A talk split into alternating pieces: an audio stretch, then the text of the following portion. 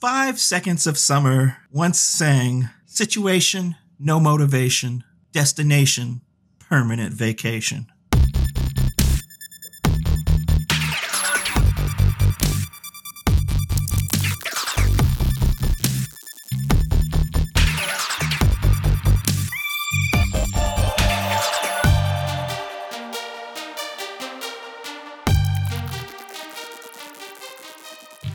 Hello, hello, hello.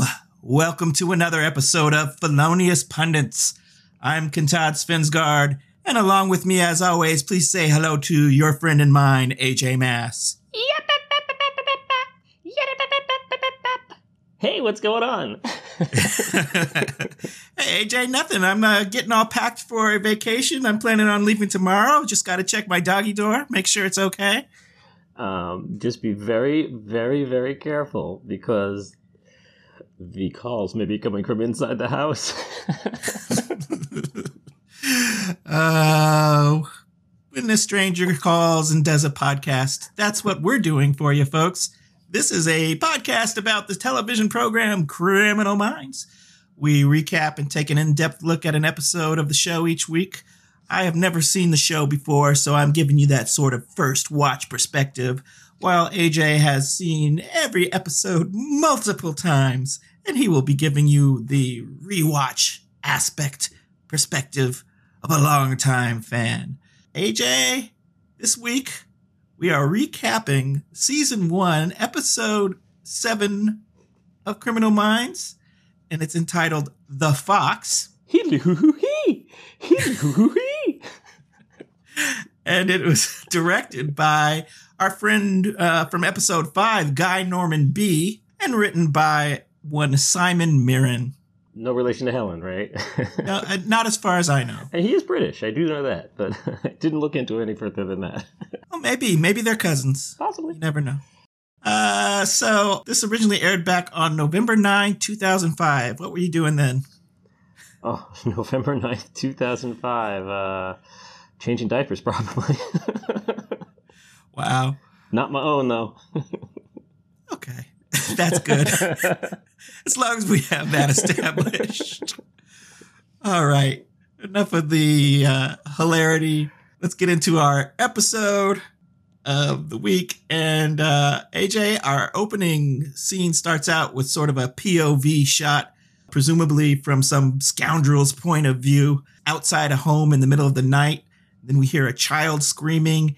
And when we cut to a normal shot inside the house, it's just a boy playing rambunctiously with his father. Yeah, a little bait and switch there. You thought we were gonna get like a little like right into the heart of brutality, and uh, no, no. It, it, they like to do this on this show. They like to play with you. But the thing is, as we've said before, and we'll say many times, when you they get you laughing, you know it's gonna take a turn. yeah, unfortunately, yeah. It's not like you're gonna have a, a feel good the whole way through episode of Criminal Minds. No, I don't think. No, never one that's going to end with the turtles happy together. so yeah, we're, indeed, we're in the house of a, a, typical American family: father, mother, son, and daughter, and they're having a night at home before a planned Disney World vacation, which surprised me a bit. It not only surprised you, it surprised the daughter. I mean, the, it, the delivery of that line. This is why kid actors are either really, really good or you really, really wish they had not cast anybody in this role with the speaking part because it's like, Dad, oh, don't worry, we'll do it in the car on the way to Disney World. like she didn't know she's yeah. going to Disney World? Come on. yeah. yeah.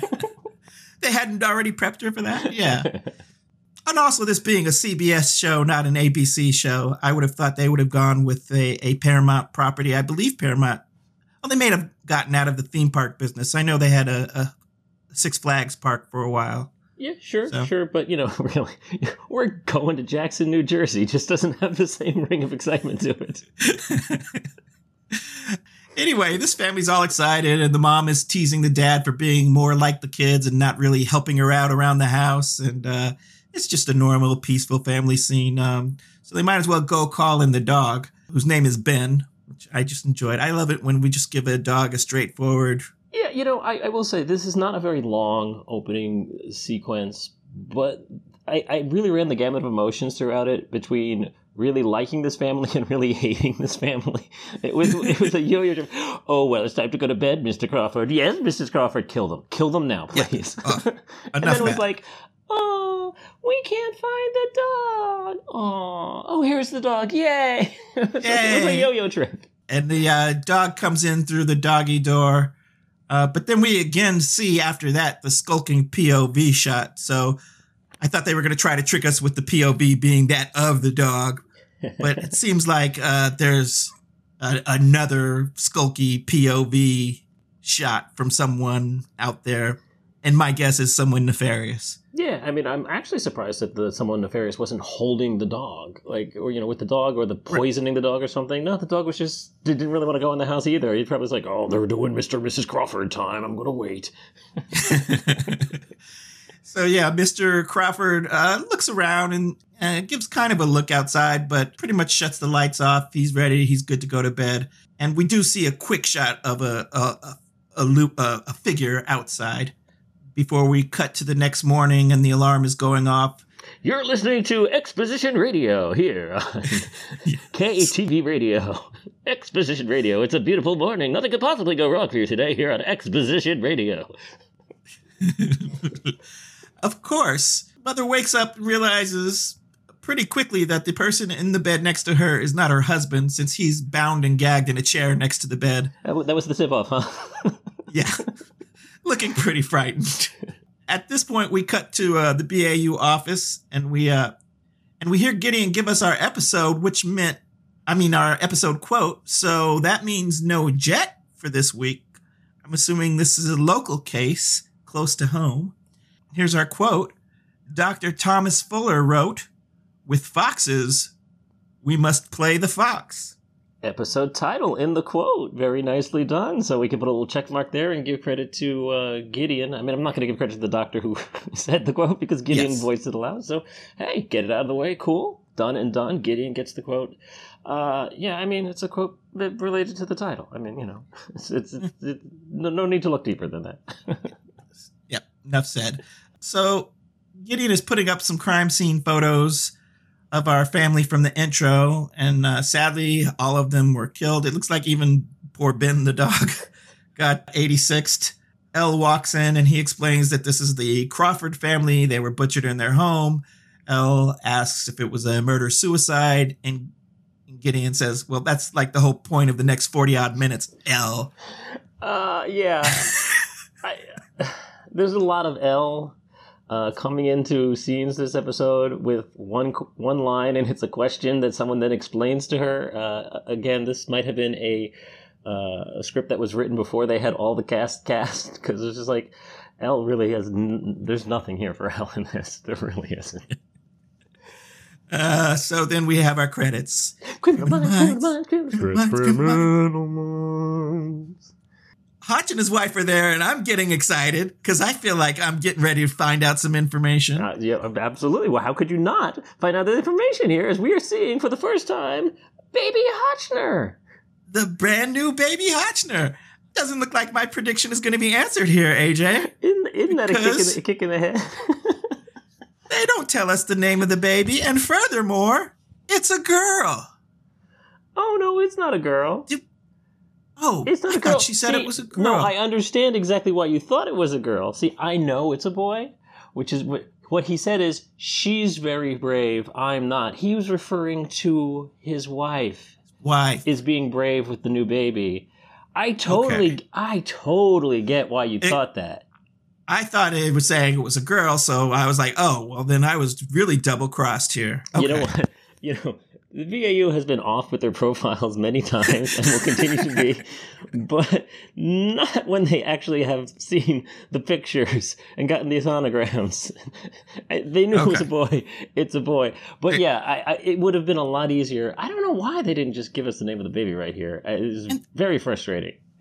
Yeah, they did not, and I was waiting for it. You know, I was waiting for well, it. You, um, your your prediction guess will have to wait at least one more week before we. Uh... and now I'm, you know, even having watched it so many times, I was not aware that this was not when they were going to announce the name. you know, I was like, oh wait, they didn't they didn't say the name, did they? Rewind, rewind, rewind. Um, so anyway, after everybody in the office stands around and does the normal office oohing and awing, uh, Haley uh, Hotchner takes her leave, and the team meets up to discuss the Crawford family case. Yeah, I mean, Hotch even Hotch even gets a little chuckle uh, when when Morgan's like, uh, you know, uh, Garcia turns to Morgan and is like, "Hey, uh, you think ever think you want one of these one day?" And he's like, "Yeah, I'll just stick to practicing." And even Hotch snorts at that because yeah, Hotch is probably in this scene and in these moments the happiest he will ever be. Like he's a new proud daddy, Right. and you can. It, I like the fact that even even Hotch is gonna laugh now because it's like he's happy. yeah. Say what you want to say, Morgan. So anyway, after Haley leaves, uh, and they're talking about the case, the Crawford family they were found in their basement. AJ, their bags were packed for vacation. Morgan says that the re- news report said it was a murder suicide, that the dad uh, stopped stabbed the mom and then shot himself. Case closed then. Yeah, case closed. That's what the Maryland police think. Dad was by the gun. He had gun residue on him. And Morgan's like, So do you have a reason to think it wasn't murder suicide? And JJ is all, Yeah, how about another murdered family, Morgan? I and I do I do like uh, the agency here for JJ is like you know because normally uh, you, would think yo how do these cases we don't know how these cases come to be or anything we haven't really learned that procedural thing yet but that's JJ's job JJ's job is as we'll learn is to pick which cases they actually go out on unless they're actually there's a request that comes in from like you know higher up is you know uh, this is the chief. You have to do this case. You know, it's basically JJ. Her job is to screen them. So it's nice to see that being developed here. Like, yeah, well, uh, brace yourself. Here you go. I know what I'm doing. Thank you. Shut up. So, uh, hi, we're the Millers. Mother, two kids, new husband. Unfortunately, they were found the same way as the Crawfords were in their basement. Bags were packed for vacation. Uh, and in both cases, the bodies were discovered five days after their vacations were supposed to have started. But oddly, in both cases, the coroner, coroner had found that they had uh, only been dead for 24 hours. So that meant for four days, both families were just remained just stuck in their house. Who knows what was going on? Yeah, a little four bit of over explaining here from Reed. I mean, like so they they were in, you know, they're supposed to go away for five days, and they they were dead only for, for 24 hours when they were found. So that means five minus one equals four. thanks, genius. Yeah. So uh, JJ talks about immediately it could be this suspect that they have and, and holds up a mugshot of one Eric Miller, who is the biological father of the kids in the Miller case. And the mother in that case, Reese Miller, had a restraining order against him for domestic violence. And she had actually married her new husband only a week before they were killed. Sucks for him. like, hey, that, is the, that is the worst honeymoon ever. yeah. And is, and that kind of means that this might have been their honeymoon that they were planning, but they were taking the kids with. Like I don't know it. Unless they were taking the kids to drop off somewhere and then proceeding on, maybe Uh, that that would make more sense. So, all right, I'm not gonna I'm not gonna poo poo the Millers. I mean, you know, why why kick family when they're dead? they could have said, you know what, for the kids to celebrate the marriage, for the kids, we're going to do this vacation first, and then we'll do a, a little something for us a little bit later. yeah, maybe, maybe, maybe, maybe, maybe, maybe. But I mean, you know, you you see that picture. Uh, did you recognize the actor in the picture Oh, immediately? we go get into that. Yes, okay, of course. cool. Just making Immediately. sure. Just making sure. I will not say his name three times, but I recognize who it was. anyway, he's the biological father. He's uh, he had been beating her, and so they found him and arrested him. He was holed up in a, a motel, and unfortunately, he had traces of his children's blood on his jacket. But there doesn't appear to be any link between Miller and the Crawford family. No indication that he knew the Crawford family. He apparently hadn't said a, a word since his arrest. Uh, and the Arlington PD have asked the BAU team to question him. Uh, Reed says if anyone could be cap- looks like they could be capable of using overwhelming force, this guy looks like it. And I guess since he spoke up, Gideon gives him the assignment of interviewing Miller. In which case, uh, Reed immediately turns into the footpath killer and develops a stutter that he never had before. Yeah, Reed is like me, and and Morgan looks at him like him. and uh, Gideon says, "Yeah, you've done interviews before under supervision. You can you can go solo on this one." I gotta say, I had to laugh out loud because Reed actually does that thing where he's he pulls his collar like mm, mm, I'm hot. Mm. Gideon does tell Morgan that the Crawford house is a fresh crime scene, and then he holds up a picture of the scene so that they can travel there. We're gonna do some Kodak traveling. Uh, it's it's more popular than Floo powder. Gideon and Morgan are now at the scene checking it out. The medical examiner said they were all killed in the basement, and Gideon says, I'm the um sub. How would I do it? And Morgan says, Well, I had to bring them all down here first. And Gideon says, Well, how? And Morgan says, I had a gun. Then Morgan says he'd stabbed them next. And the father first, he was the strongest, and then the mother. Uh, Gideon asks, But how are you going to keep the kids from running away? And Morgan says, Restraints, but no restraints were found uh, anywhere on the scene, and there was no ligature marks on the kids to indicate such. Uh, so they go to look at the rest of the house for more clues. yeah, it's I mean, Gideon took every opportunity during the scene to just uh, like, no, wrong, uh, uh no, that doesn't work. Mm-mm, you're stupid. Uh-uh, uh-uh. Well, do you know the answer? Well, do you know the answer? Just say what it is. This is how I learn. You just say what it is, Gideon. Don't tell me.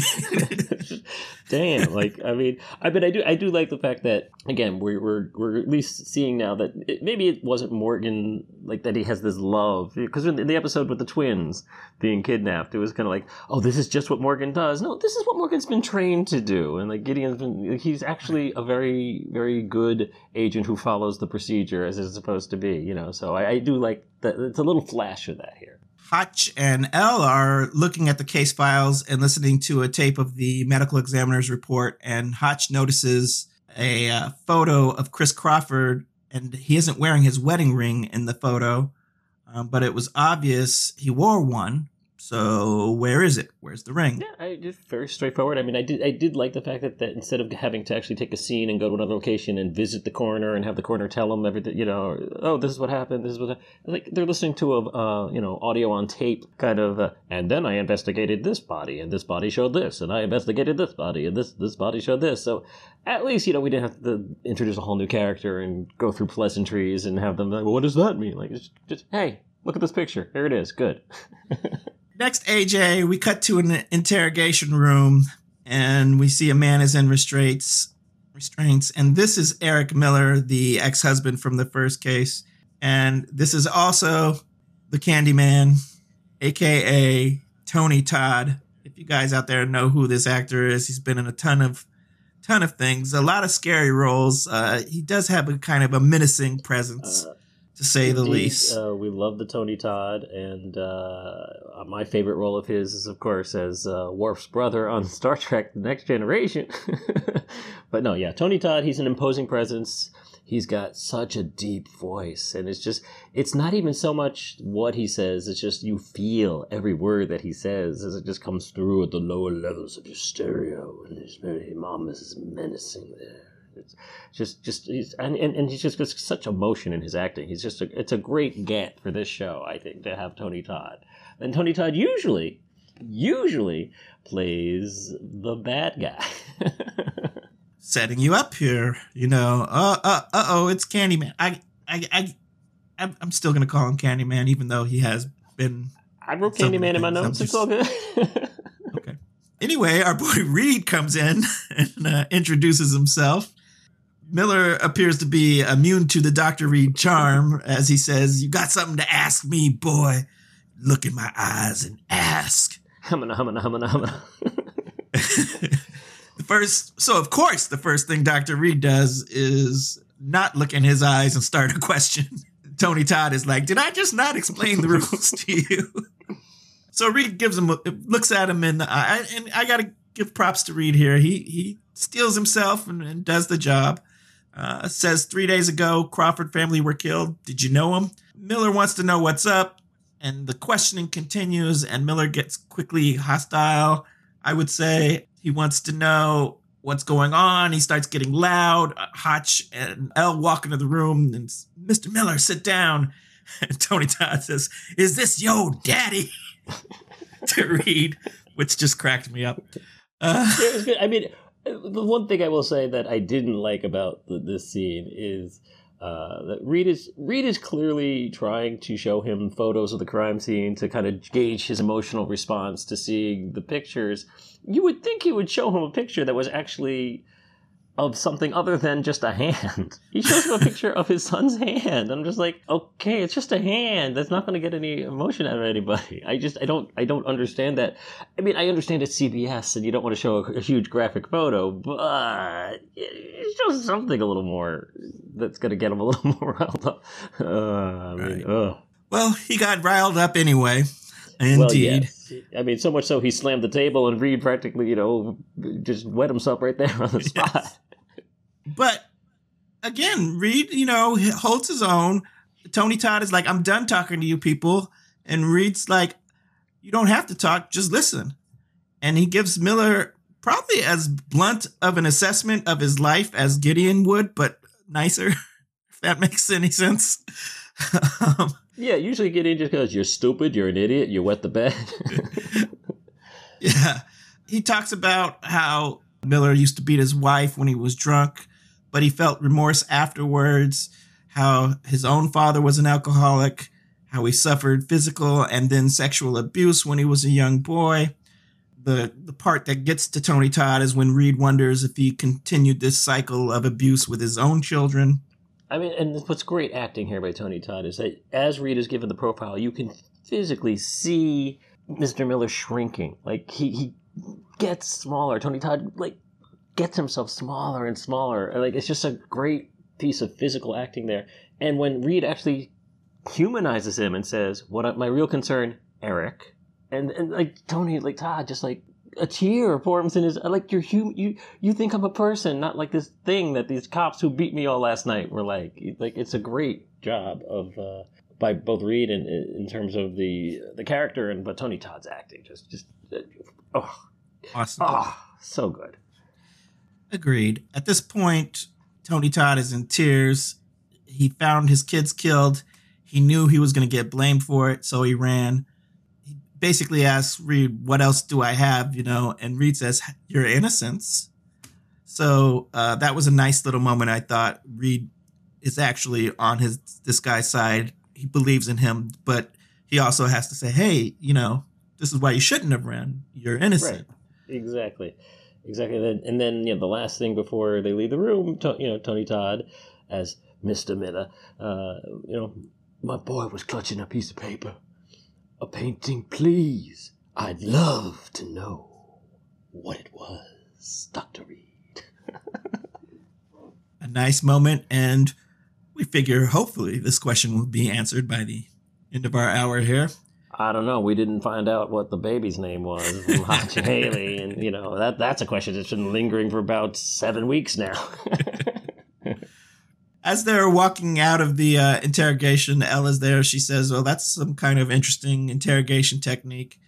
And Reed explains it to her. He says, "You know, Miller was closed off. He was defensive. He knew he was hostile, and Reed needed a way in. And he didn't think Miller killed his family, and that Miller loved his wife." he knew that. And Hotch asks why he thought that. And Reed says, because even though they were divorced, Miller still wore his wedding ring. Yeah. So, and uh, good on Reed for catching something that Hotch didn't because you know Hotch is usually the one who's like uh, on his A game with all senses going. But I think Hotch may still have been reeling uh, about being called your daddy when he actually is a new daddy, and I think that might have just thrown him for a loop. Wait, I am a daddy. Oh crap, I'm a daddy.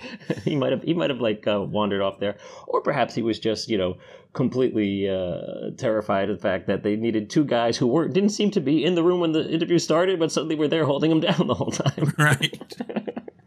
So after this, now we cut to Morgan and Gideon and some other uh, rando agents back at the uh, Crawford house. And uh, Gideon is noticing that the yard is overgrown and the roof and Chris Crawford's car both need maintenance. But somehow, Allison Crawford, the uh, mother, her SUV was in pristine condition. And she drives the kids to school or drove the kids to school, uh, a private school, and the car was just top notch. So the car and the house were meant to convey an image of wealth that perhaps was not exactly the true situation for the Crawford family. Yeah, it was all an illusion.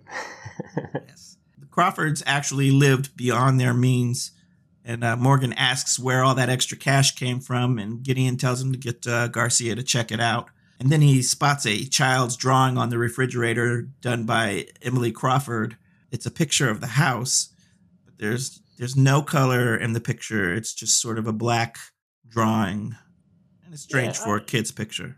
It very strange. I mean, I'm I'm still not sure why Gideon notices this at all. I'm not sure why Gideon uh, keys on it, but you know, good on him. Like you know, at least at least there's an immediate thing. Yeah, you know, it's strange. It has no color. Like okay, well now I know. Like I, I, because otherwise, like who really cares? Is a Yeah. a, a kid's picture on a fridge in a family seems normal It's to me. A normal thing you would find, yes. yeah.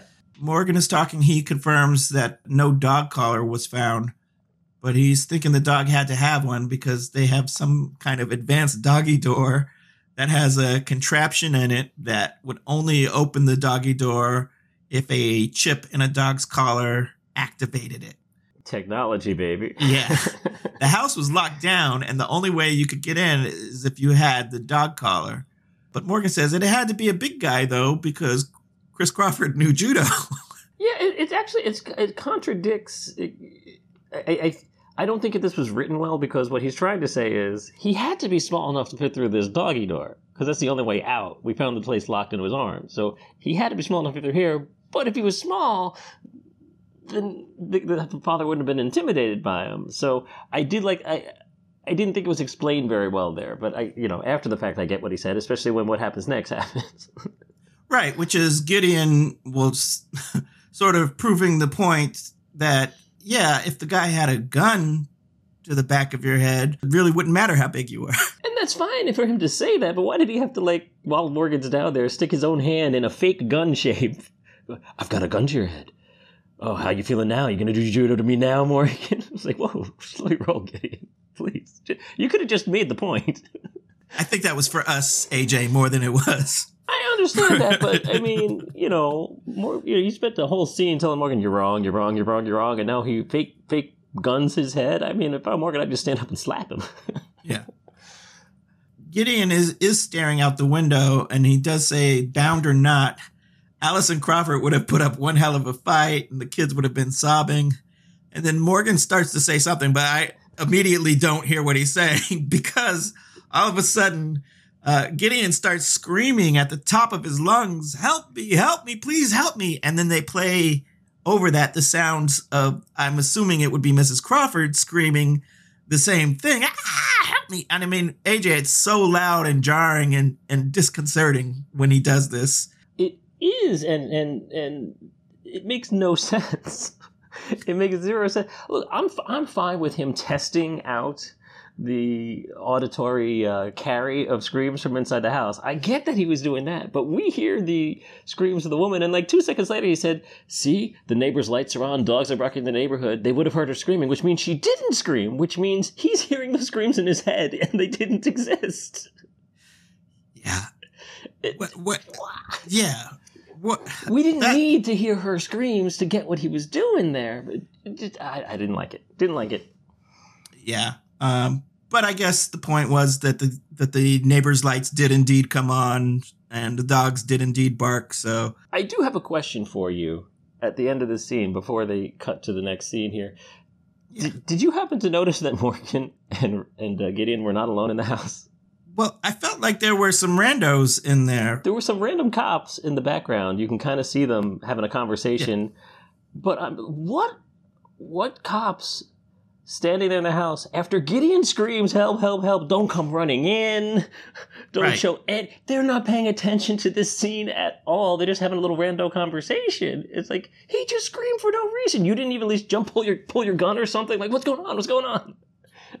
And uh, I mean, I was going to say, well, maybe they've worked with Gideon before and maybe he's pulled this stunt.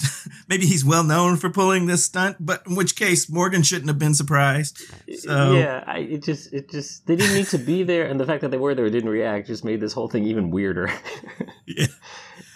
Odd scene. It was an Anyway- okay, yeah, okay written scene, but not perfectly executed scene. So now we do cut back to the office, and uh, Gideon is looking at their crime board and going over the case. And while he's doing this, again, as he's describing everything, these scenes are played out sort of superimposed over the crime scene board.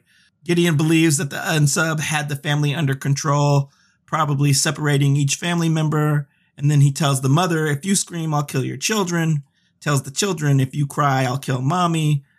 Uh, I don't know what he's telling dad, but apparently it would be something similar, I would assume. Yeah, although he would probably have to. We, we saw that he at least subdued the dad before the mother because he was tied up when mom woke up in the morning and listened to the radio, so he didn't have to tell the dad anything if he had already tied him up. Yeah. But that was basically this guy's way of restraining them without, you know, leaving any marks. Now, based on the lividity in the bodies, the medical examiner did estimate that the father was the last to die, which means he had to witness the whole thing. And the unsub knew he'd have to spend time with these families, and he knew he would have that time because they were thought to be traveling. So Gideon says, Yes, well, we have to look at travel agents, relatives, contractors, colleagues, tutors, etc., etc. Hotch phones in and tells Gideon they've been looking into the Crawford financials. Again, Garcia is on the line and she says Allison Crawford spent way more than they could afford. They were in major debt. And Chris Crawford also had uh, several checks made out for visits to a, a therapist. And uh, Allison apparently had two cell phone accounts, and one was billed to some other separate address uh, in the DC area. Yeah, so we learn a lot very quickly here uh, in these in this uh, two locations, one scene kind of thing here. I, I, I did find it interesting that you know more. Morgan says he knew he he knew he had time. Reed says he knew they were on vacation, and Elle doesn't get a line. She just nods. Mm-hmm. great great job, guys. You couldn't throw over a line there. and I don't know if you noticed this. Again, I like to look at the background of these scenes because I, I I've heard the dialogue before, so I'm just kind of while Hotch is talking with Garcia and they're working on things there is breaking news going on on the television behind them. There is this awesome car chase going on. Where the oh, police, oh, really? the police car rams into a car, and like I'm like, can can we watch that? Because that's really exciting. what's going on there? It's like breaking news, like live car chase. It was just interesting. It doesn't, and it didn't even look like it was happening. You know, that's the kind of thing that that happens in LA all the time, where they show car chases. I'm like, did it just happen to be on at the time, or did they actually pick that footage? I, I don't know. It was just interesting. I completely, I completely didn't pick up on that. I'm gonna have to go back. But anyway, so they've got this other location in DC. So the next thing we see is Hotch kicking in the door. He's very fond of kicking indoors. Is uh, Hotch? The whole team is fond of kicking indoors. I just, you know, I, I, I, I never, especially in today's day and age, I don't, I don't remember it coming across. But like this no knock warrant thing that goes on, like, can we not be doing this? I mean, I know it's, yeah. it's we're, you know Breonna Taylor hadn't happened yet, but I mean, you know, it just it just it just rubs me the wrong way that our heroes are doing this. It, you know, present day, we're looking back. I think the uh, the reboot of Criminal Minds will perhaps have a little bit more of sensitivity uh, I, I, toward I that. Only hope so. Like times they are changing, and, and I'll have more on this scene in a minute. So go ahead. yeah, the team storms in. The place is a mess I see a TV that has some old cartoon playing on it. They don't spot anyone right away. Um, Gideon then finds another child's painting on the wall, and it looks just like the Crawford's house.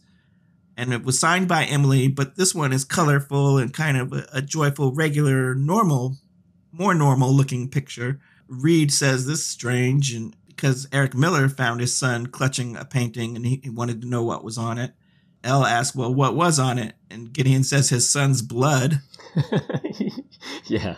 Uh, I don't really think that's what it meant, but yeah, I gotcha. uh, yeah. that line just kind of threw me for a second. Um, but it was nice that they gave Elle two lines in the scene, even though both lines were exactly the same. It was like, What's that? yeah. Just a question. Uh, what's the next plot point? Okay, what's the next plot yeah. point? Thanks, Elle all of a sudden there is a noise and and Hotch and Morgan uh, burst into another room that it's emanating from, but it's just a big dog. Yeah. Now here's here's where I have a problem because th- this is generally they're a good FBI unit, good team, and they come in. They're all they're they're in formation. They got their guns. They enter one room, and what do they do?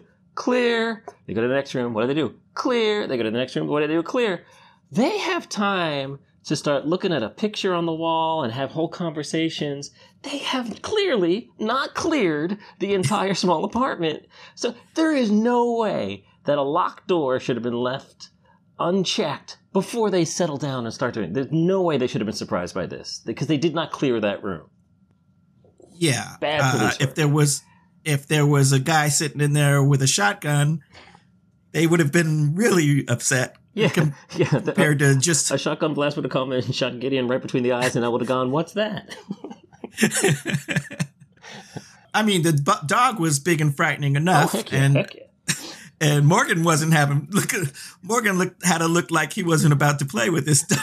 Uh, I- I'm really surprised that the, do- that the dog really did just go right after Reed because we heard about the Reed effect. Isn't the dog supposed to hate Reed? But no, no, that clearly no longer exists. Then a door to the apartment on the other side opens, and and someone calls the dog over, and the team uh, points all their weapons at the newcomer. So the, it's a big, imposing looking dude, uh, and hey, it's uh, Abraham Benrubi. yes, it is the classic uh, from Parker Lewis. Can't lose. That's that's how I know him, Kubiak. Uh, yeah, And, as, uh, as, a, as a huge Buffy the Vampire Slayer fan, uh, he also played the Olaf the Viking, giant kind Yes, of guy. indeed. A lot of people will know him from ER. Uh, He was on He's- ER he's- for several. He's uh, been around several for years. many years, but yeah, he's he's quite the imposing figure, uh, and uh, clearly, uh, as imposing as he is, he clearly went down fairly quickly. You know, they got him. There wasn't an incident because the next shot of him is quickly he's sitting in an interrogation room and he looks fine. So, you know, and this is also another kind of a iffy area because he's obviously has has mental challenges, uh, and It appears, something, so it appears something's off. And if he did indeed live there alone, why was the TV on cartoons? I mean, there's a lot of hints there. Yeah. So yeah, but that, that, I will say, although mental illness is often linked with a lot of these, uh, I wouldn't say a lot, but frequently the unsub has some sort of mental issue that exacerbates the situation.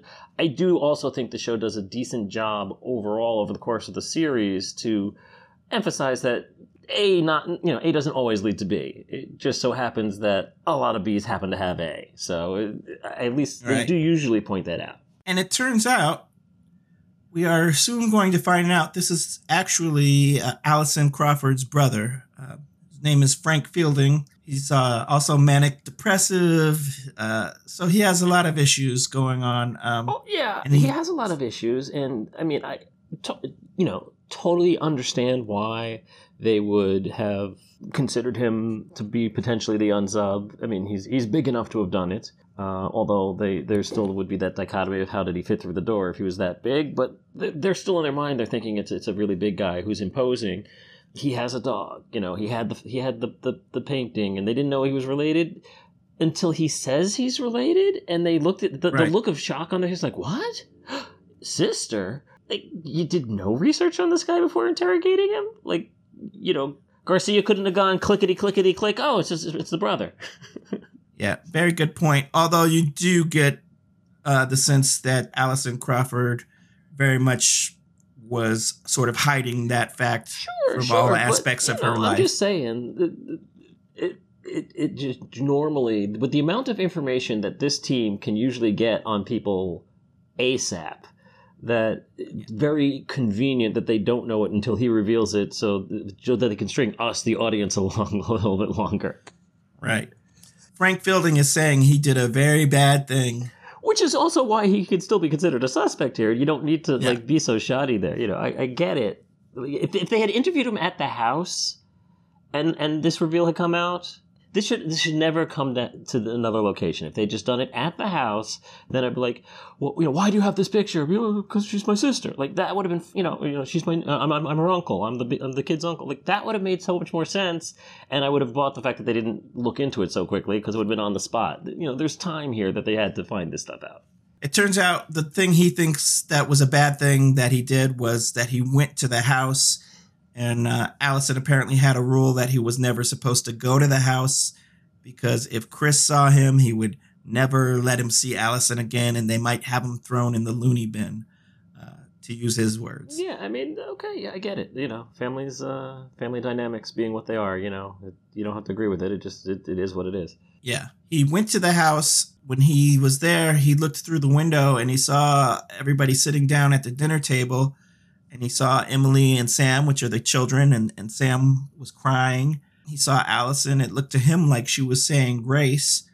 And then uh, she looked up and saw him and mouthed something at him. He assumed she was saying, Get the hell out. So he left. Gideon then asked, Well, did Chris see you? And Frank says, Well, no, Chris wasn't there, but his friend was. yeah.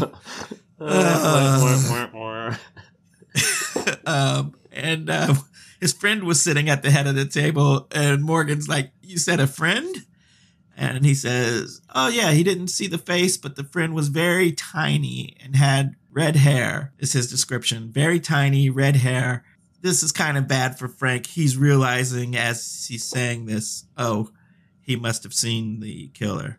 Yeah, Um, yeah. So you, I, I felt sorry for him. no, it, it it's, it's very good, very good. Uh, there's very good and very bad here back to back. So Hotch is watching from outside the room, and and he he actually has to state for us, the, not for you and me, but for the the viewer who may not be paying attention or hasn't really pieced it together yet. He has to like really spell it out and go, oh, she wasn't saying go away, she was saying help me.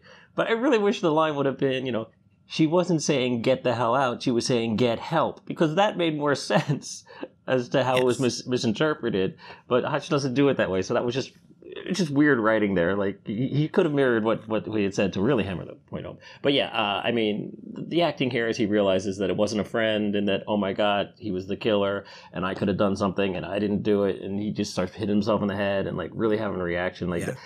you know, when you get good actors and give them some meaty emotional stuff, it comes across the way it's supposed to. I think that for casting is so important on that show. That that's why that's why it's always cool to see in the opening credits like a couple of names that you recognize. Because like you're like oh this that means it's probably going to be like a really emotionally good good. And it, it works. I mean, uh, you how, you can't not feel bad for oh poor poor little Frank. Or poor Big Frank. poor poor too big to fit through the dog. Yeah, exactly. so let's uh, cut to a little bit later, and uh, the team is, is going over the case as per usual. Morgan is there. He uh, points out again that both families had uh, dogs and doggy doors. And Elle does get to chime in and say, uh, the guy Fielding says that the guy he saw was really small. Hint, hint, like maybe doggy door size. Yeah. This guy. Morgan says, "Yeah, well, to get through that door, you'd have to be five four tops and super thin." And of course, Gideon throws in a, a quote here.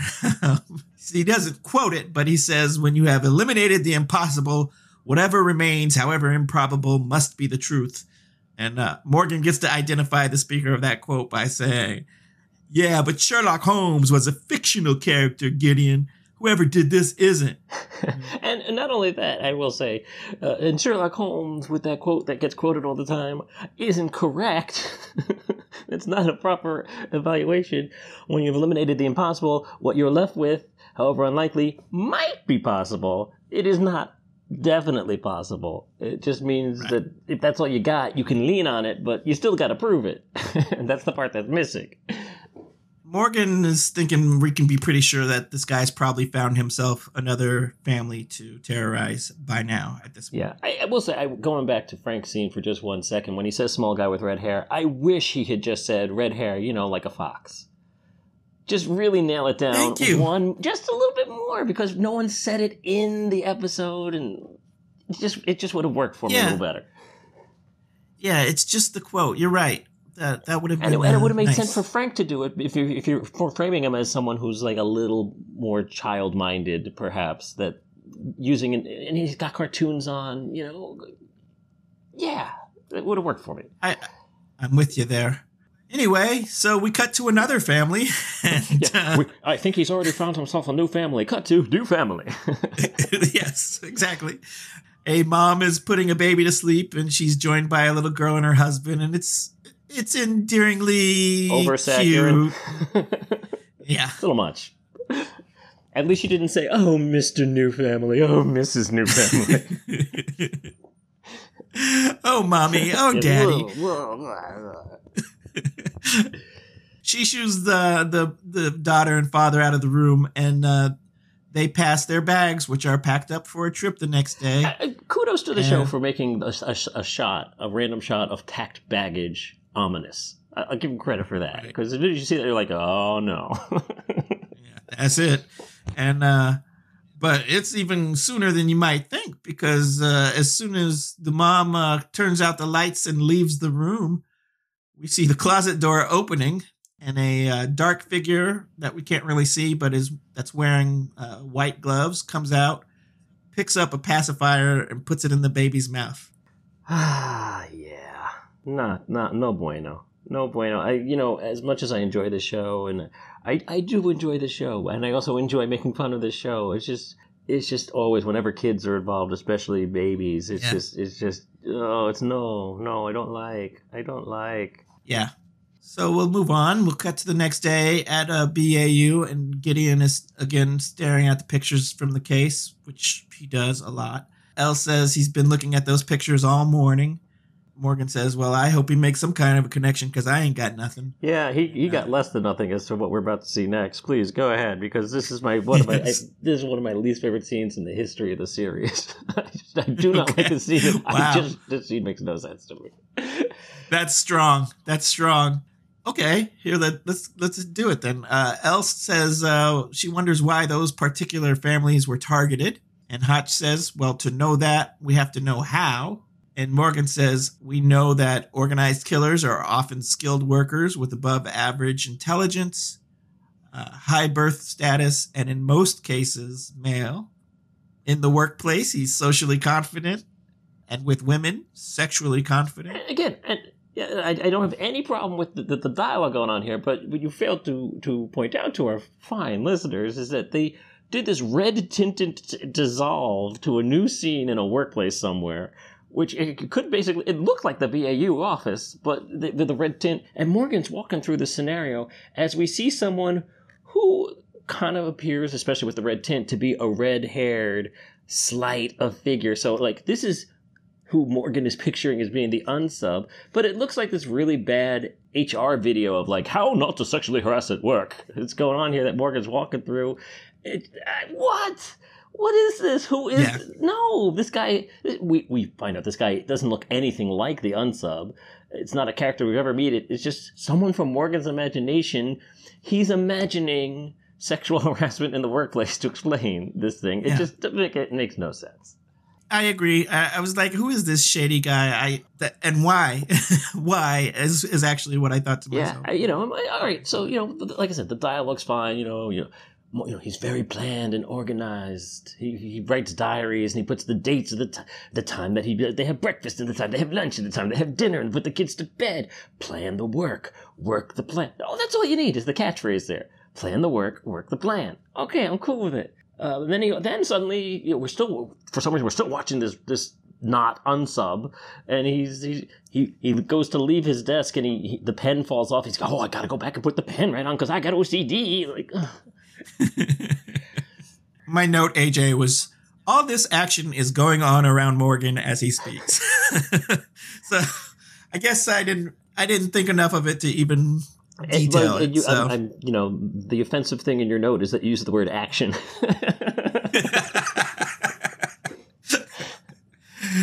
oh boy. Anyway, because of all this, Morgan thinks that the workplace might be a connection And, that they have to you know, and. I, I guess I'm gonna try and see the silver lining in all this. There is no police department working this case. It seems it's because they've already closed it essentially as a murder suicide. We hear so it's really this is the BAU working the case on their own investigation. So they don't have to deliver a profile to anybody. So they're kind of delivering it to themselves. But because it's not supposed to be a presentation, I wish it was done a lot more informally. And this just seemed to be like a scene written to so we can do our, presentation video tricks as opposed to Right. just all right, let's just talk this out amongst ourselves, which would have been far more natural. Right. Uh, next, Gideon comes in and he's got uh, the two paintings that they know Emily did. And the first one is one that Frank Fielding had, which was full of color and life. And then the second one is the plain black and white with just lines, no dimensions, no color. And um, Gideon believes that uh, Emily must have been coerced into making the second painting. It's a point of view, it's the killer's point of view. This is probably where the killer stood and just watched the family. Hotch spins a ring on the desk, which uh, gets everybody's And attention. since, and since it falls down, we know that he is he's not he's in his dream world and is his totem. Is this an Inception thing? No, I don't. Like, he couldn't have just said, "Hey, everybody." He had to like do the do the little action Yeah. there. although although from as someone who has at one point in his life been a new father um up until that point he probably never took the ring off all that often and now with when when you're dealing with diaper changes and all that sort of stuff that that that ring is off because you are washing your hands constantly you don't want to fall in those it it yeah you're taking that on and off so just he might be doing that just force a habit at this point so i'm gonna i'm gonna give a pass there understanding what it's like to have a newborn Okay. Fair enough. He says that each of the dead husbands was missing his wedding ring. This must be the unsub's trophy. He targets a family then because he lost his own, and for a few days he gets to play daddy.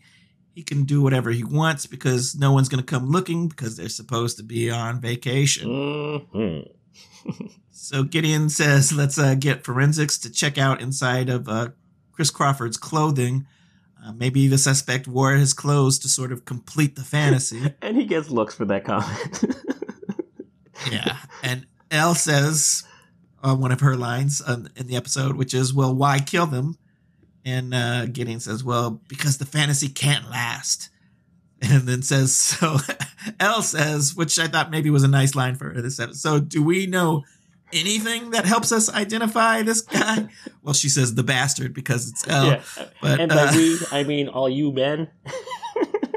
right. Morgan then ha- has a thought at that moment. He says, uh, Hey, Chris Crawford worked for the IRS, and uh, Reese Miller was a secretary at the GAO. They were both government employees. Maybe this should have came out earlier, AJ. Don't I mean, think? again, and I'm fine if he just notices this in the, because you're not looking for particular connections. You know, something hits you at the, at the right moment. But again, if it had been much more of an informal conversation, and then he's looking through the papers the whole time, you know, maybe I'll buy it. But yeah, it's just it's just awkward. It's just hey, we how much time left in the episode? Hey, I found a clue. And didn't you just get done telling us maybe the workplace connection was somewhere? yeah, why didn't you Yeah. get from A to B yourself? Uh, we next cut to Gideon and Morgan, who are exiting an elevator with some dude that has a government badge on, and who apparently worked with Chris Crawford. And he, the guy's saying, "Yeah, Chris had his share of problems at homes, but but he knows he didn't kill his family."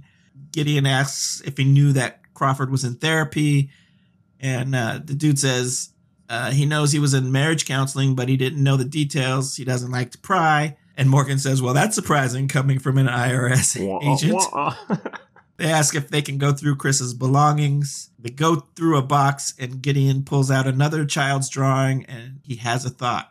He says, uh, Family therapists.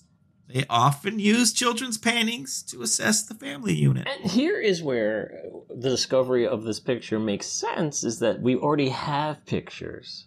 He's already focused on the picture. So the fact that he sees the picture now, that could just be, you know, one of those things that when you're looking for something, you're going to find it everywhere.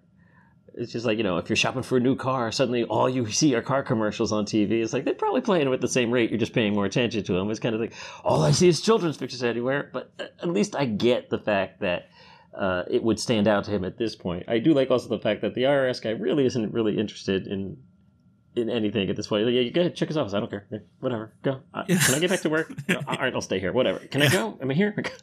and that is such a contrast to the employee we're about to meet, which is why I really like the juxtaposition. This uh, good segue there. We got cut to Hotch and Elle, who are questioning Reese Miller's boss, who uh, she's not really being helpful, AJ. uh, I believe her name is Mrs. Uh, Raleigh or Raleigh, Raleigh, Raleigh. Oh man, Uh, what a what a uh, yappy, blathering, mournful coworker this is. she is going on and on about how terrible the whole incident was. that she should have known that that uh, Reese was always tired, but then any woman married to El- Eric Miller would be. Uh, he's horrible, uh, domestic. Like she's spilling all the tea. She's she is chatty. Uh, do we use the is chatty Cathy okay to say? We don't say that anymore. It's She's fine chatty. by me. I mean, I don't mind. It's it's a welcome change from uh, conniving Karen. uh, so Hotch at this point, while she was talking, has had time to make a phone call while she's still talking. well, he got, he got And, the uh, phone call, and he could normally norm, normally he phone, would probably yes. wait or say, look, see who it is. He didn't even look. He just uh, he- this woman's talking. I'm getting out of here. Elle can handle this lady. I'm going to take the phone call. That's uh, them letting letting him know about the counselor, the Right, so now therapist. uh, Yeah, now he's got a targeted case. question to ask instead of just letting her go through the last 15 years of her four years relationship with her. Right. So Hotch asks if Reese was seeing any kind of marriage counselor.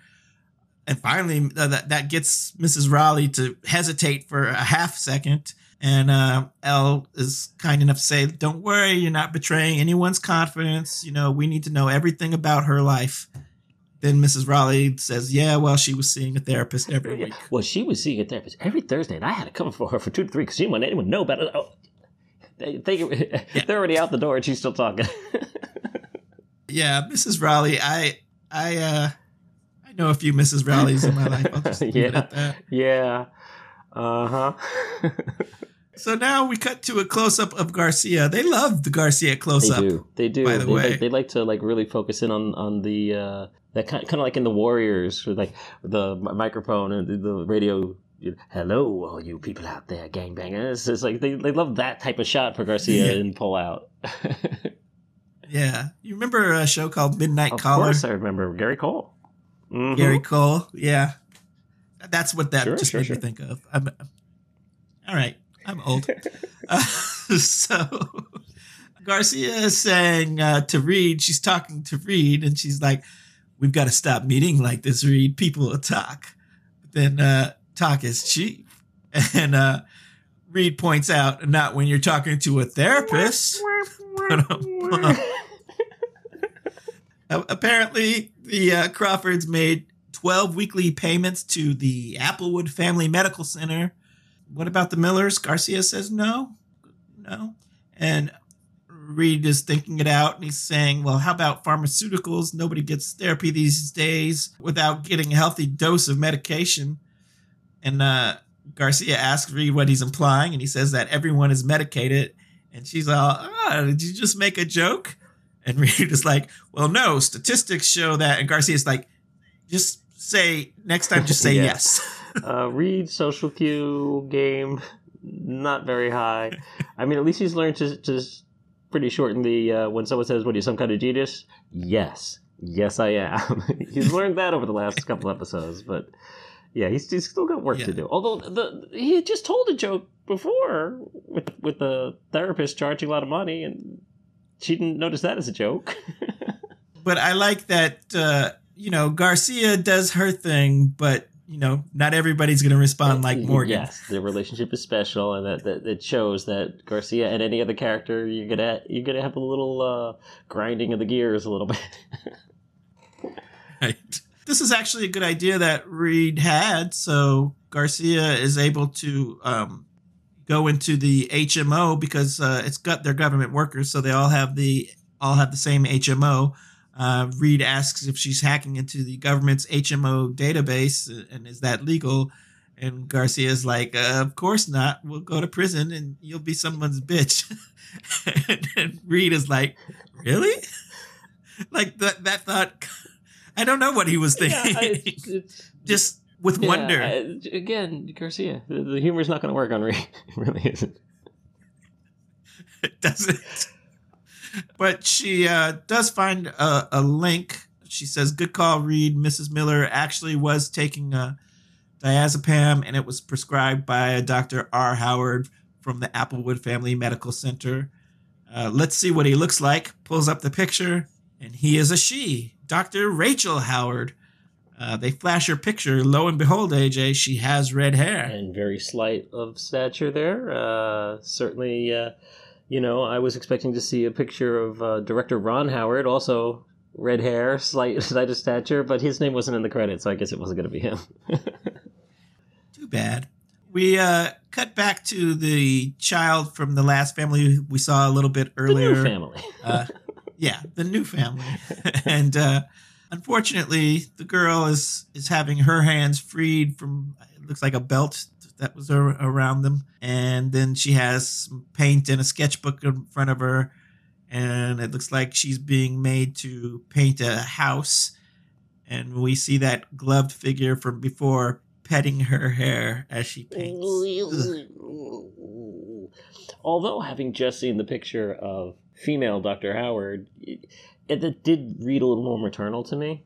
In that sense, Yeah. it, it, they kind of incepted that into me really quickly there. I, I, it, I didn't get the creepiness as much from anything other than this is not your kid, rather than oh, there's something sexual that might be going on here, creepy. So it was a different type of creepy, still creepy, but uh, I, I do thi- I do think it did seem a little bit more maternal there. So it was a nice nice job by the show to kind of again once again. You know they're gonna Scooby Doo most of these episodes. Like it can only be Yeah. it can only be this guy. Oh, it's not this guy. Well, we got to introduce a new character. It's gonna be this guy. No, it's got not this guy. Well, I got to introduce a new character. It's it, oh, it's this lady. Yeah. Uh, we cut to we see another child's painting. This one is quite colorful, and and there is Dr. Howard praising the work of whoever this young artist is, and uh, Hotch, Morgan, and Gideon come into the room en masse. On Uh, me? no pun intended. yes, and uh, Dr. Howard sends the girl uh, out of her office, out of her office with her mother, and she asks uh, Gideon if she can help them. I thought this was Gideon, really this uh, was really uh, a nice uh, acting bit of acting. Uh, this this woman really encapsulated the character very quickly because she's so sing song. Oh, why don't you leave with your mother and we'll see you in just a few minutes. What can I help you? Yeah. On it, I, I ain't no sing songy doctor. I'm I'm you know I'm in control here. Thank you. yeah. She did do a good job with that. Gideon introduces himself, says he's with behavioral analysis, and Dr. Howard says, Well, we both deal with the dysfunctional. However, in my line, the end results aren't quite as unpleasant as yours, which all Gideon can probably say. He's probably saying touche. He didn't actually say it, but yeah, exactly. Gideon uh, does say, unless you happen to be the Crawford family. Which, ouch, good point. Uh, Damn, yo. Uh, And Hotch, I mean, he tries to throw in, but we know Hotch isn't funny, so it sort of falls flat. He says, or the Millers, and uh, you knew them both. Dr. Howard starts to explain, but then uh, Morgan interrupts her with, ma'am, maybe you should just take a seat. And she's like, why? So, cut to a bit later, and Morgan is saying they'll have to confirm her alibi. And Dr. Howard is like, dig all you want. I have four teenagers. Ain't nobody got time to be killing no families on the side. Yes, she has met both families, but only one time each. Uh, she did prescribe them the meds because she's the only MD on staff. Yet Gideon asks her, well, who did she hand the cases over to? Uh, she goes to check her files, which aren't computerized, and they make a point to point that out. But for the Crawfords, someone named Carl Arnold was the person assigned to deal with that case. And they want to talk to him, but he's off shift. He works four 10 hour days, um, and he's off right now. Um, Which should have been a huge red flag, I, quite frankly, immediately, because it's it's a nice subtle way of saying it, saying he has three days off in a row. Ding, ding, ding. We're looking for someone who has three days, you know, who's going to be with the family for three days uninterrupted. So, hello. it's it's a clue that is not delivered as a clue. Now, there is something about the timing I kind of wanted to note here because she gives him the home address, and at this point, Morgan says he'll get a team out to the house. Mm-hmm. All right, fine. At this point, then uh, they try calling him, but the guy's cell phone is going straight to the voicemail. So Gideon says, Well, let's see his office. They walk over to his office. The door is locked. And Howard says she'll get security. She's fine to go get security. But Morgan's like, We don't have no time for that, and kicks the door in.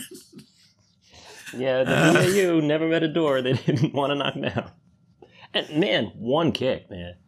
Yeah, he does it. And Dr. Howard is like, hey, someone's going to have to pay for that. I agree with her. Like, she was going to get security. Like, I mean, I know it's urgent and I understand, but, you know, what, not, three it, minutes, AJ? Three yeah, minutes, maybe? It's urgent, but it's not, it's not urgent, urgent, urgent.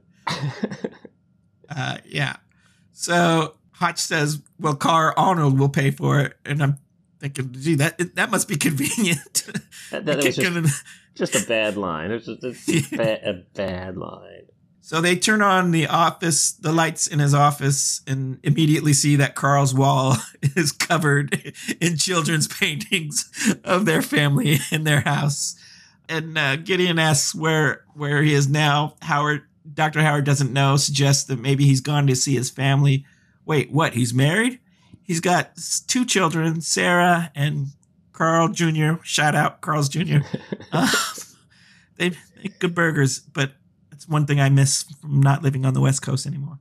Anyway, uh, well, Gideon you're, asks, you're, a big boy. yeah, I thank you. Gideon uh, does ask how long ago did uh, Carl's marriage collapse, and Howard says about five years ago. His wife took the kids and moved to Idaho. And Morgan gets a call at this point. They just raided Carl's home and he's not there. That was my timing thing. That was really quick. It, it was really quick, but did they it, cut and I missed it because he was like, "We're gonna get somebody out to the house." I mean, less than it's local. Three minutes. it, it's local. It's their it's their it's their home. To, you know, their hometown. So he's got he's got people he can call and look. You know, it's Morgan. You know, he probably called some some uh, police officer who is kind of uh, on the Morgan train is like, "Hey, baby, you know, you might get a team out there as soon as possible. Meet the top of the list. Oh, anything for you, Derek? Bye. Can we have drinks later? Like, you know, you know how Morgan's been Morganing on this show so far. I was just it was pretty fast. But, uh, at, least he, right. at least he mentioned. Uh, oh, I agree with you. It did seem it did seem quick, but at least we saw him make a phone call and he stated it. So it wasn't like we had to pretend that like how how did they get this information? We saw we saw the information delivered. I mean, I'm a little bit more uh, confused by the fact that the doctor still does doesn't really have seemed to put two and two together yet. yeah, she's like, what's going on? Now it's time to cut to yet another family home I was like, wait a minute, what's it's going on new here? Family. yes, and uh, we see a mom unfolding some laundry on a kitchen table, and um, some rowdy kids run through the room, and the mom says, "That's enough, Sarah, Carl Jr. Go do your homework." Oh, okay. This is Carl's family. The, her phone rings. She answers it, and it's Hotch, and he wants to know where her ex-husband is and she says, I have no idea. I haven't seen him in two years. He's a really scary guy. But he did happen to call me just an hour ago. You might want to lead with that. yeah. And uh, he was just babbling apparently about how precious family is and how he wanted to talk to kids to, to the kids and but he did seem angry and controlling and manic. And again, Hotch asks if she has any idea where he might be. She says no, but she did hear some kids in the background where he was. Uh, and then someone started to cry, and then he hung up. Again, I, I don't have a problem with the scene. It just it could have been it could have been a little tighter. I mean, you, you know, at the top at the top of the scene when she has, you know, she answers the phone. She's like, "Who is this? Hang on a second, I can't hear you. Kids, be quiet." I know what were you saying? Yes, this is Agent Hotchner. it was almost as if he had just started the call. Like it, it didn't didn't really jive on the both sides of the of the uh, recording there. Anyway, so now we uh, cut to Gideon, who says, "Well, he must already be in another family's house," which makes sense. Doctor Howard is there, and she's wondering how she couldn't have seen this, and and Morgan says, "Cause he's that good. If he wasn't, we would have caught him sooner." Oh, okay, Morgan. Gideon asks if if he has a journal, and Howard says, "Yeah, he is the type to write everything down, and, and he has a journal, and he takes it everywhere with him." Uh, Gideon says it's likely he collects trophies. If they're not in his house, there must be somewhere right around there. And Doctor Howard uh, asks for the entire CBS demographic what trophies are. Even though we've already heard that explanation this episode, we've heard the term trophies, and it could have been done up top, but we're going to do it here in a way that's really, really awkward. And at this point, we should we should we should know what trophies are. We, we should know what triggers are. We should know what stressors are. Like there, there's certain things that they we've covered these. All right, fine. Uh, well, again, I guess it might be somebody's first episode, but I still feel like after season one they get no free passes. Okay, unless good. they're bringing up something completely new. In which case, if they're bringing something up completely new, usually that means, hey, this is new research that just came out. Read, explain it. You know, right? Which would make sense. That makes sense. Anyway, as they go through Carl's various cases, Doctor Howard hears the name the the Duncans, and she says, "Wait, that's not one of his cases. That's mine." They have a baby boy and a slightly introverted eight year old girl named Jackie. And Gideon says, Jackie. And he, he goes through and picks up a picture of a house and asks Dr. Howard, Is this Jackie's work? And uh, Dr. Howard at this point is a little bit hysterical. She says he, he took it from her office. Morgan asks if they were planning a trip. And uh, Dr. Howard said yes to the Adirondacks. I mean, yes was yes, she would have been sufficient. I mean, she might not have known exactly where they were going, or or she could have said yes to show off the new baby to their parents. You know, there were ways to get around it as opposed to being that specific. But okay, fine. yeah. Gideon says, "Let's go," and uh, Hotch says, uh, "Call you guys some. I'll call you guys uh, some backup." I'm going to stay here and search for some trophies. Right. I got to find those trophies. That's, That's been my mission. My new white whale. Yep. we cut to outside of the Duncan's house, and uh, Gideon is outside with some SWAT. You know what? Backup game is is on point today. Like they, they went to that house, raided it right away. Uh, I'll call you some backup. We're waiting for you, sir. Whatever you need. yeah. Uh, they they're they're looking at a like an infrared view of what's going on inside the house, and it looks like people are seated, seated around a dinner table. Three adults, two children. So then the team starts to approach the house. Sadly, they pass a dead dog on the way, mm, which mm, I was like, "Oh man!" Like they couldn't have got there a little bit earlier. Uh, but spoiler uh, alert: I'm not going to count that in the body count. But okay. They they burst into the house and scream FBI, and thankfully this is the right house.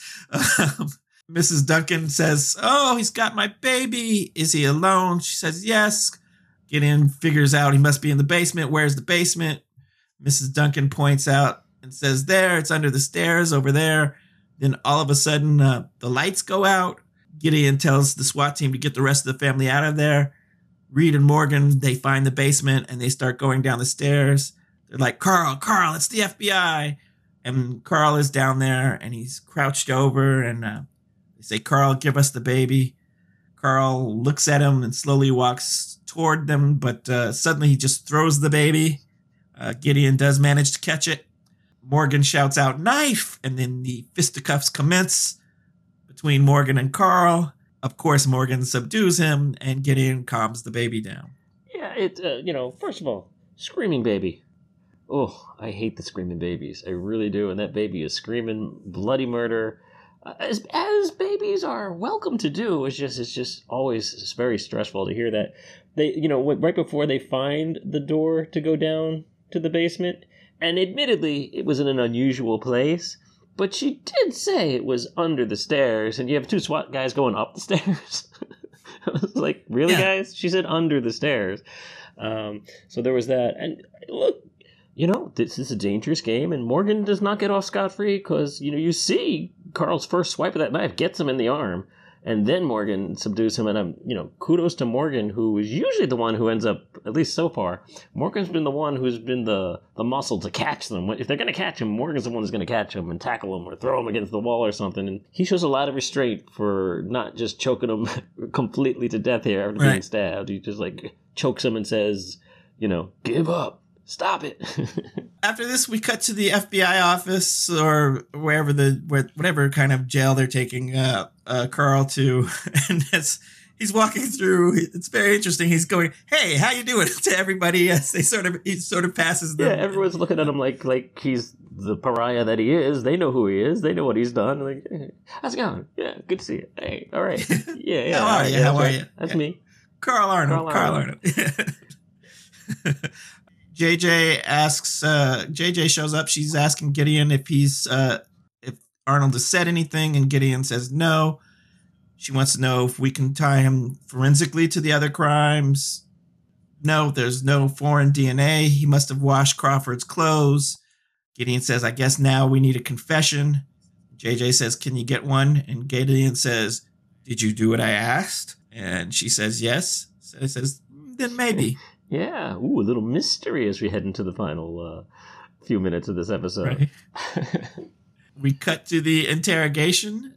Gideon is recounting Carl's methods, uh, how he must have staked out the house, how he meticulously took notes of what he was doing, etc., etc. Carl asks for a glass of water and then asks if he can get his restraints off which Morgan says no immediately. But Morgan, Morgan, who at this point has has a nice little bandage on, he's he's been medically yeah. taken care of. But at least they showed the bandage to show that he did indeed get get stabbed. So no continuity errors there. Good job.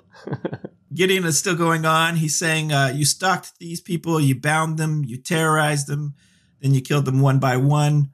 We have your journals, Carl, and he's showing Carl pictures as he's going through the case. And Carl starts to seem a little perturbed, perturbed after Gideon shows him pictures of his own family and how they were distanced from him in the picture, sort of showing him that they feared him. And Carl all of a sudden is just shouting, It's not right! It's not right! And I'm going, Huh? And uh, Gideon is also like, What? And uh, Carl screams at him that it, he, he has the pictures mixed up he's looking at the board behind Gideon of the case laid out. He's really not paying attention to Gideon. He's looking at the board behind him and he starts screaming about the pictures being mixed up. The one on the right is Sam Crawford and the one on the left is Ty Miller. You need to swap them. You need to fix this, Gideon. Gideon points and says, Wait, this one right here? And Carl is like nodding in satisfaction. Yes. And Gideon says, You're right, Carl. They're switched. That is Sam Crawford's foot with the Miller family. But how did you know that, Carl? Carl looks around at this point like, dirt. Yeah, I mean, like, like I, I know, I knew, of course, having watched this several times, I knew where this was going. It's, it's fun to watch Carl is actually eyeballing those pictures the entire scene. Of course, you don't really realize that if you don't know where it's going. And he is his eyes are going like, no, that should be there, and that should be there, and that should be there, and that should be there. Can I have some water, please? That should be there, and that should be there. Like, can I get these shackles off? I'm gonna t- I'm gonna fix it myself. Like, the whole scene is like building up to this point where he's just his OCD is gonna like really do him in there. And I do I as much as sometimes Gideon's bluntness is is over the top and everything here. I, I do love the fact that. Uh, he he just is so subtle about it here. Like he, even Gideon knew this was delightful, and he got him. He's like he basically, oh my bad. yeah. Did I get these pictures? Oh, good work, JJ. Because that's clearly the thing that he asked JJ to do, knowing that it would get under his skin. Yeah. Right. Uh, so now we cut to Carl, and at this point, he's just admitting everything talking about the crime, how he watched them for a number of days, how it was always at night, and then he saw how they lived, how they loved. He would keep them apart until the last night, until what he called the Last Supper. He uh, says he would bring them one by one down to the basement, the youngest first and the father last. And uh, Morgan is there. He asks him why, and he says, and he's breaking down as he says that so he could see what happens to the families when the head of household isn't strong.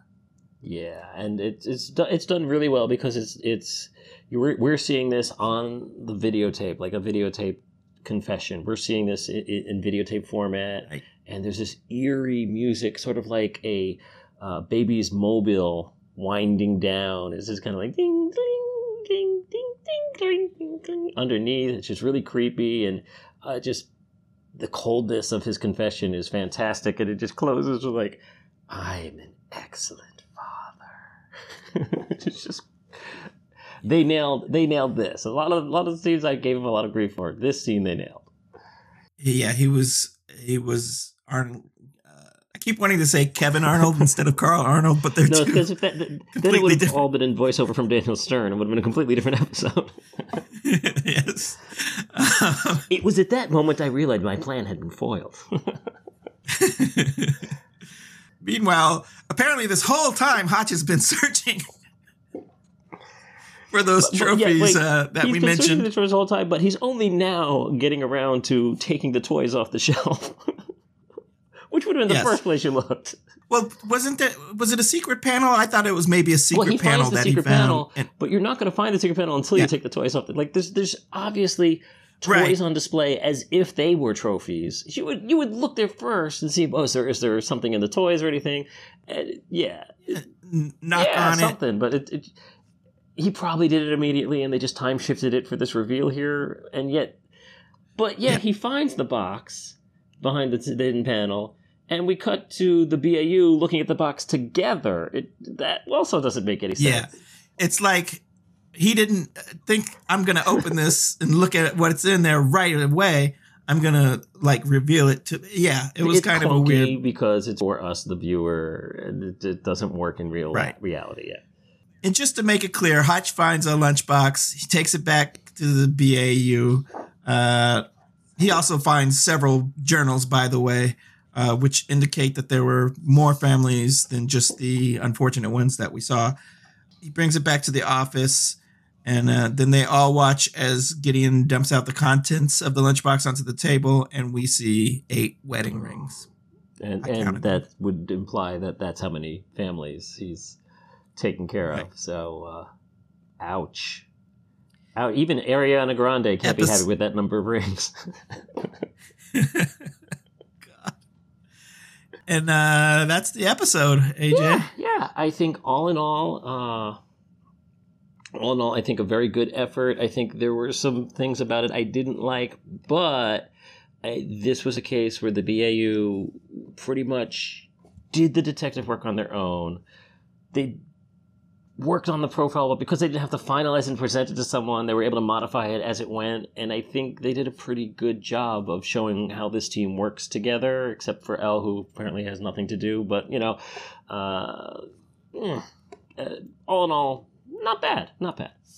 Yeah. Um, and I just want to point out for anybody that's listening, I know we tend to get sometimes we get a little bit critical uh, of decisions that they make, um, but it it really is love. I mean, obviously, this is your however many time we watching the show, and I, I feel like I've become a quick fan. So we we we're pointing these things out. no but, television uh, show is perfect. I'm really enjoying the ride. It, it's it's Yeah. part part of the charm of this show is is its imperfections. Quite honestly, it's it's these things are just like really, and I think I think you know, show doesn't last 15 years without being somewhat aware of itself and self-aware, and there are definitely moments where they poke fun at themselves and it's intentional and there's there's a conversation going on between the writers and and the, and the actors in the audience like we know we know we're doing this again Yeah.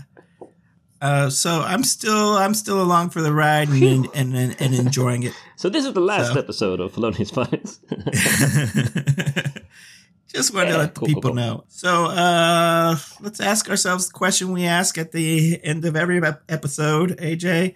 Um, and let's explain it again a little bit, just a little bit, for if, in case this is somebody's first time joining us here at Felonious Pundits. Uh, we do ask this question at the end of each episode: Did they win? What do we mean yeah, by a that, little part of the show we call the BAU-ometer, the bowometer.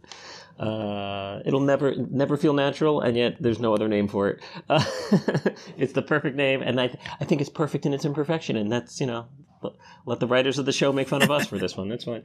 Uh, yeah, it's just a way of figuring out that you know how effective were was the BAU in solving the case. How effective were they in saving uh, people who were in peril? How how many unsubs did they catch? Did they win? Did they solve the case? Did they save lives? Or did they do more harm than good? Did they uh, fail miserably? Were they assigned to the case and because they were there and went down the wrong rabbit hole, 15 more people died than perhaps would have if a more efficient team had, had been there? I mean, obviously there are heroes. They're, they're going to win more often than they lose, but they're not going to be perfect. And I'm, I was just curious to see exactly what, what their win loss record would be uh, by the time all 323 episodes are done. Oh boy! And uh, let's start. Let's start out. Uh, what's their current record? Heading into this episode, which is episode seven, uh, we have their record at four wins, one loss, and one tie, one no decision. Yeah. yes, uh, you'll have to listen to that episode to get the uh, the why on the tie. But uh, what happens this week? Well, episode like I said, seven. they didn't need any help from any outside agency. They were doing this all on their own. In fact, the other agency had shut the case down, and thanks to JJ's uh, awareness, she was able to identify this case in the first place. I mean, when they got the case, there was one new family to save. All of them were safe. I mean, get even hands-on safe by catching the baby. Good, good on them there. They caught the unsub. It's this is a clear win. This is no no brainer win. I mean, like I said, okay, the dog, unfortunately, but you know, in the grand scheme of things, even if even if I throw the dog into the body count, it's still an overwhelming victory here. Yeah, I agree. Uh, I did feel like, oh, it's too bad they sort of caught the tail end of this rather than the first, you know, six families that we didn't see. I mean, obviously that's not going to go into their winning, but it's just uh, too bad. That's that's a little sad reminder on that, and you have the feeling that uh, poor Tony Todd is not going to have it great after this whole experience. But but they want, but they I agree, Indeed. it's a win Indeed. nonetheless. And AJ, another thing we do here on Felonious Pundits is we have a quiz the end of each episode. Uh, people may not be aware, and if they are not, but you host a wonderful uh, podcast called Beat My Guest, which is a trivia game show type of podcast, and I recommend everybody out there give that a listen. Um, but also, uh, you give us a little bit of that flavor at the end of uh, each episode here. Yeah, a little bit of taste, some questions uh, based on obliquely based on the episode that we've just seen, sometimes about the actors involved, sometimes about the plot. Uh, and our third question generally will be a, a, little preview as you try and guess the plot of the next episode uh, based solely on the title. We'll get to all that. Uh, in a moment. First, I wanted to uh, also note we do predictions here as well. We have predictions from time to time, not every week, but sometimes we will try and uh, because I've seen it. I know what happens. Kentad does not. So I like to when I when, I, when I'm inspired to ask him to predict what might happen over the course of the series, sight unseen. Uh, we have a prediction we mentioned earlier that we thought we would get the results of uh, today, and we did not. And that is, of course, what are the Hotchners going to name their son? And you currently have listed as your guess Richard I think we're definitely in the danger zone of potentially finding out at some point very soon. Uh, now that the baby has been born, and I honestly, I thought this was the episode. I had forgotten it wasn't. Uh, do you want to keep that locked in? Do you want to change it? This is your last chance to change it. Uh, going forward, if you do. AJ, uh, only because I don't feel like I received any other clues. I mean, this was total crapshoot anyway, but uh, I don't. I don't feel like I received any clues to change it. So I'm going to keep it. I am not confident in that answer, but I'm going to keep that answer. Okay, very good. I have a new prediction for you for this week. Before we get to the three trivia questions, here is my prediction. Um, so we saw this episode ended with how could you miss it? A, a, shot of wedding rings tumbling all across the table and everything. Uh, got me thinking about weddings on this show. And I want to ask you now, we've got 326 episodes left to cover in the series. I would like to you, you to give me a number. How many episodes from here on out contain a wedding? And I'm going to be sp- more specific on this. This would be a wedding involving any of our cast members, okay, particularly individuals who get married along the way, mm-hmm. or any scene within the final 15 minutes of the show where the wedding is a plot point for the episode. I'm not talking about any maybe a random killer runs through a wedding or you know there's a wedding on TV. We're not, we're not, we're not looking at that. We're looking at where it's either involving our main cast or side cast, or if the victims or unsubs somehow in that particular episode you know, it focuses on a wedding. It's got to be a main plot point, and we'll, I'll be the judge as we go along Right. the way, and we can argue over it when we get there. But how many weddings are we going to endure over the course of the Criminal Minds? Uh, we haven't had any so far. Yep. So how many will we have over the course of the run?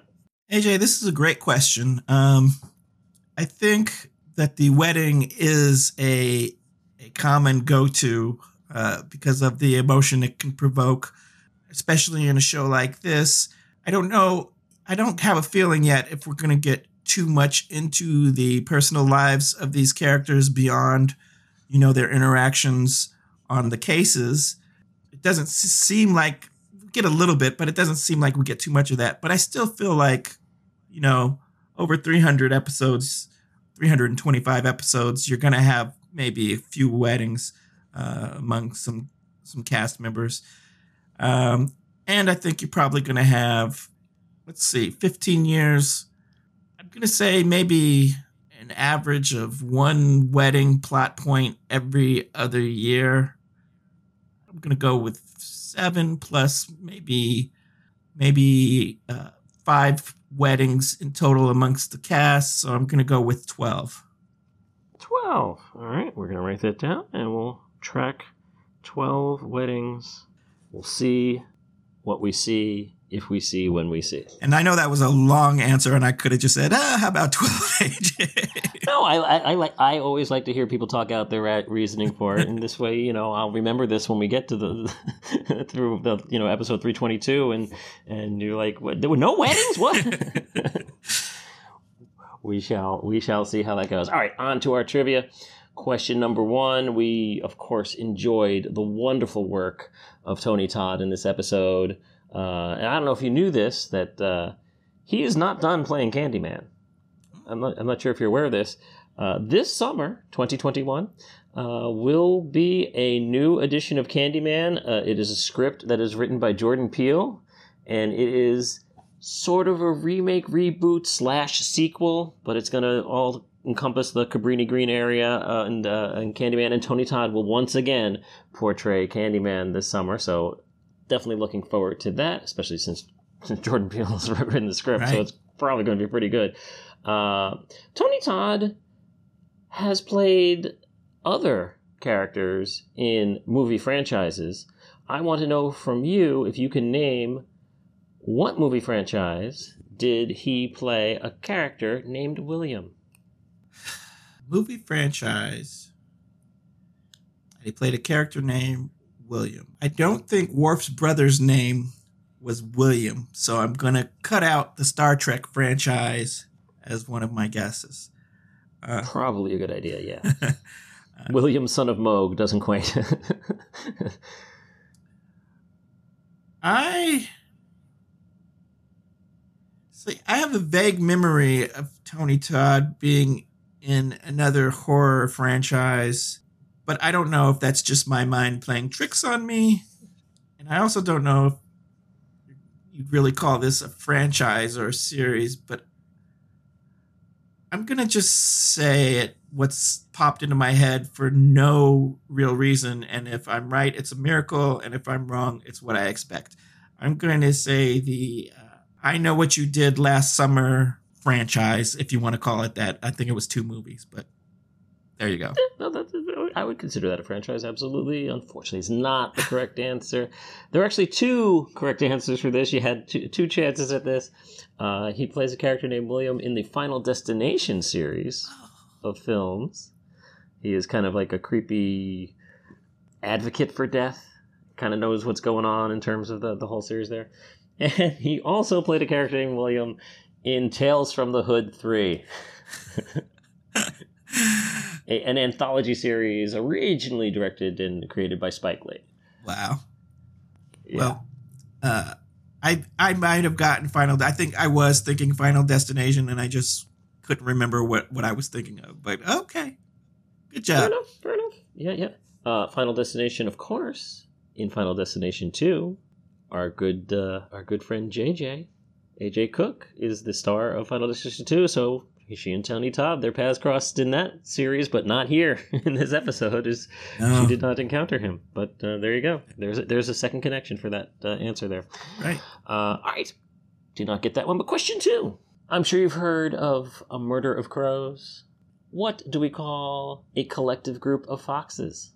What is the term for a collective group of foxes? I will give you multiple choice on this one. Okay. Is it a conspiracy, a dazzle, a destruction, or a skulk? Every once in a while, I read these collective noun and go, "Oh, I'm going to remember that," and then uh, I never do. So, And why would you? um, I love the name a conspiracy, but I feel like maybe I'm thinking of something else. Like I, if it's not foxes, there is a conspiracy of something. well, I'll, I'll happily throw out there that all four of these are of something. Yeah. So Yeah. I'm gonna go with skulk, AJ. A skulk of foxes. a skulk of foxes is absolutely correct. Well done. Well done. Uh, good. Get this. It's a conspiracy of lemurs. Okay. Poor lemurs. It, it's a confederacy of dunces, but it's a conspiracy of lemurs. It is a dazzle of zebras, and it is a destruction of feral cats. wow. Which makes Yeah. sense, but wow. yeah, you ain't kidding. Wow. Okay. Question number three, and this is, of course, my favorite part of every episode, where I will give you the title of the next episode that we're going to be covering next week. Criminal Minds Season 1, Episode 8 is entitled Natural Born Killer. Natural Born Killer. Which of the following choices is the plot of Natural Born Killer? Season 1, Episode 8, Criminal Minds. Is it A, a rival FBI team battles with the BAU in an effort to see who can solve a triple murder first? Is it B? A road trip amongst college friends ends in disaster when one decides to act on his homicidal urges? Is it C? A teenage boy exhibits all the signs of being a serial killer, and his mom wants help before he actually kills? Or is it D? Elle gets taken hostage by a crazed man who soon regrets doing so.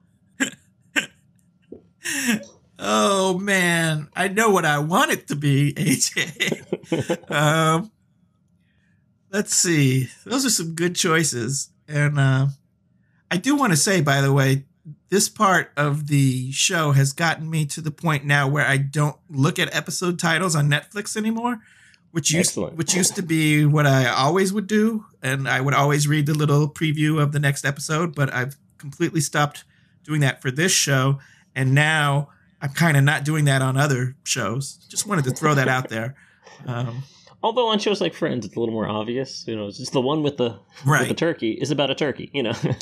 right. Um, but anyway, the point is, AJ.